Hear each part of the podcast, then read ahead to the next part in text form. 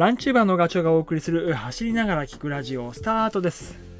走るモチベーションがアップする内容を目指していきます。耳に情報をお届けすることで、え走りたい気持ちがスイッチオンになれば嬉しいです。ランニングをすると体重が減る、うん、走って体重を減らすぞみたいな風に考えている方多いと思います。僕もその中の一人でした、えー思い返せば8年前ですね。走り始めたきっかけは会社の健康診断それでメタボ判定ですね。のイエローカードをもらったのかな。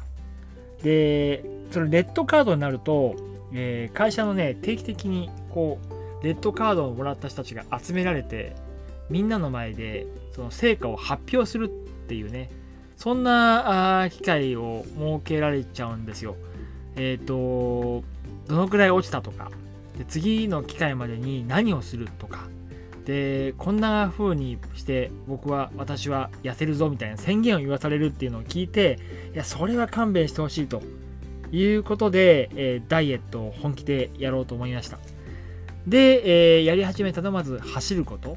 うん、でこれね走るのってすごい手っ取り早いって言ったらあれだけどランニングシューズとあとウェアと走るコースがあればまあこと済むわけで。で僕はね家の周りにサイクリングロードがちょっと行ったところにあるんですよ。境川っていう川のそばに流れてあの、えーサイクリングコースがあるんですけどそこを走るとそれなりの距離も取れるし自転車漕いでる人もいるし走ってる人もいるから刺激をもらえるんですよね。うん。なので、えー、とやり始めてやっぱりこう成果も少しずつ出てくるからあ習慣となって 今に至ってるっていう感じですよね。本当に走り始めたきっかけはダイエット、うん、で走ると痩せるってねこれよく言われるけど、まあ、それはあのカロリーをね消費するからっていうのもあるんだけど全身運動っていうのもあるんだけどそれとあともう一つ揺れ、うん、これは結構ポイントなんですよね。着地の衝撃をランニングってしますよね。あの足をつくためにもらうわけで。あとは蹴り出す時に、えー、と体が前の方に飛び出していく。その時に、えーまあ言ってしまうとふくよかな部分。お腹とか、えー二の腕とかそれからお尻太ももその部分も揺れるわけです。この揺れがね、えー、と非常にポイントになりますえー、とふくよかな部分のそのお肉が えっとなんだろう使われてくるとね入れると温度が上がってくるんですよ。で温度が上がるとその脂肪が血液の中に溶け込んでいく。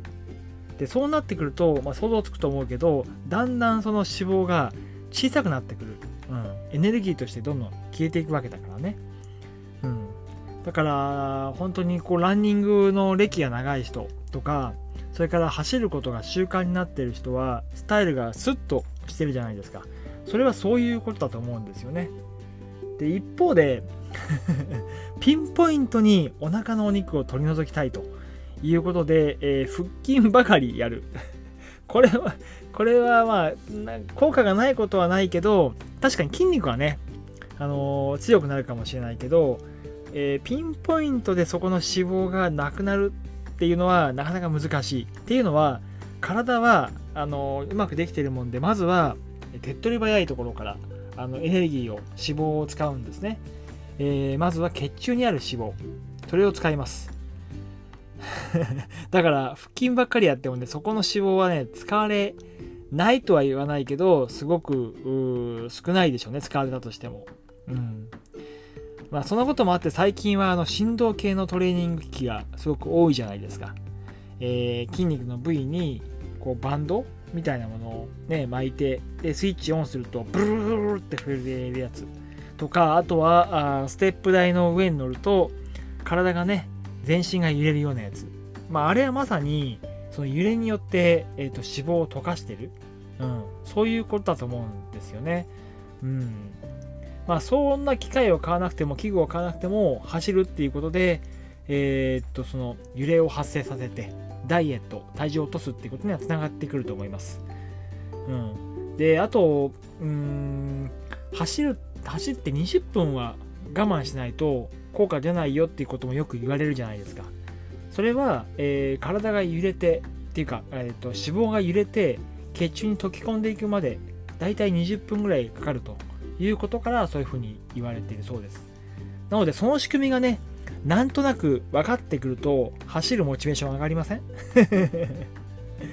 で速いランナーはもう毎日、うん、練習して長い距離を走り込んでいるからもうふくらはぎとかなんかこうスッとしちゃってるわけですよ。もうあれはもう揺らそうにも揺れるものがもうないんだよね。もう余分な脂肪がないっていうことです。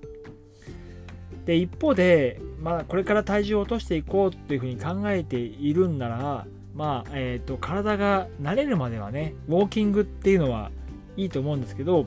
まあ、ある程度体が順応してきたらもうこれはね少しでもゆっくりのペースでもいいから走った方がいい。その方が揺れるから体が。っていうふうに思います。はい。えー、それからちょっと話がそれるけど外見上の脂肪ではなくて体の中にある内部にある体脂肪、うん、これちょっとね、えー、使えるようになるといいことあるよって話をしようと思います。でそもそも体脂肪は人間がこう生存する、まあ、生きていく上での生命エネルギーですよね。で普段はあまり使われないで 言ってしまうと溜まっていく一方で何かのきっかけ危機的な状況が発生したりとかするとそこから使われていくっていう感じです。で分かりやすいことで言うともうランニング長い距離を走っている時、まあ、フルマラソンとかウルトラマラソン60キロ100キロそれからトレランでいうと、ね、100マイルレースとかそういうレースに出る前はあのとにかく一生懸命食べるじゃないですか詰め込んどく。だけどそのエネルギーって大体持って2時間ぐらい。で2時間経っちゃうともうエネルギーが体の中からなくなっちゃう。そうなってくると、えー、体がその生命の危機じゃないけど感じて体脂肪を使い出すと。うん、で体脂肪ってどのくらい体の中に眠ってるかっていうと体重 1kg で720キロカロリーあるんですよ。すごいですこれ。で僕体重が64キロなんで計算すると僕の中には4万6000キロカロリーが眠っているわけですよね。でそのね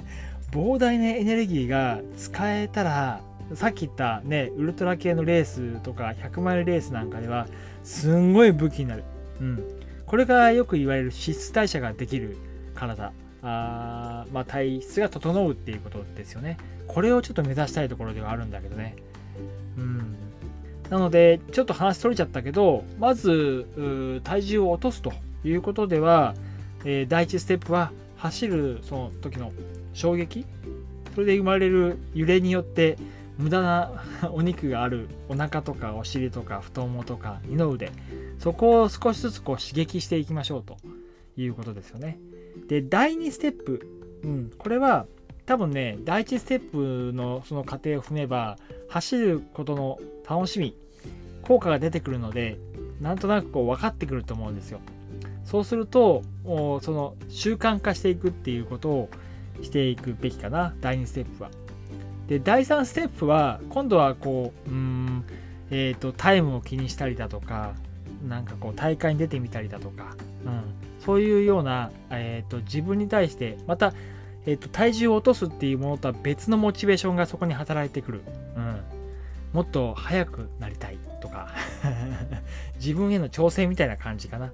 それがね、えー、そこまでいくとなんかこう楽しいランニングライフがえー、っと開けてくるっていうのが、ね、見えてくる感じがします。なので、ぜひ、えー、聞いていただいている方は、その第3ステップまでなんとかね、行っていただければと思います。で、その次、第4ステップになってくると、こう、もっと長く走るとかっていうことになってくると思うので、その時にはさっき言った体体脂肪、脂質代謝ができるような体を作っていく。そうすると、サブ3.5とか、サブ3とか、その辺に、えー、なってくるんじゃないかなっていうふうに思います。僕はもうそこのところでずっといるんですけど、もう走ることが楽しくて楽しくて そんな毎日を送っています。はい。えー、今回はね、えー、とにかくこう、体を揺らすこと、それで体重を減らすことにもつながっていくんだよみたいな話をしましたこのお話が少しでも役に立てば嬉しいです。それではまた次回の放送でお会いしましょう。ガチョウでした。バイバイ。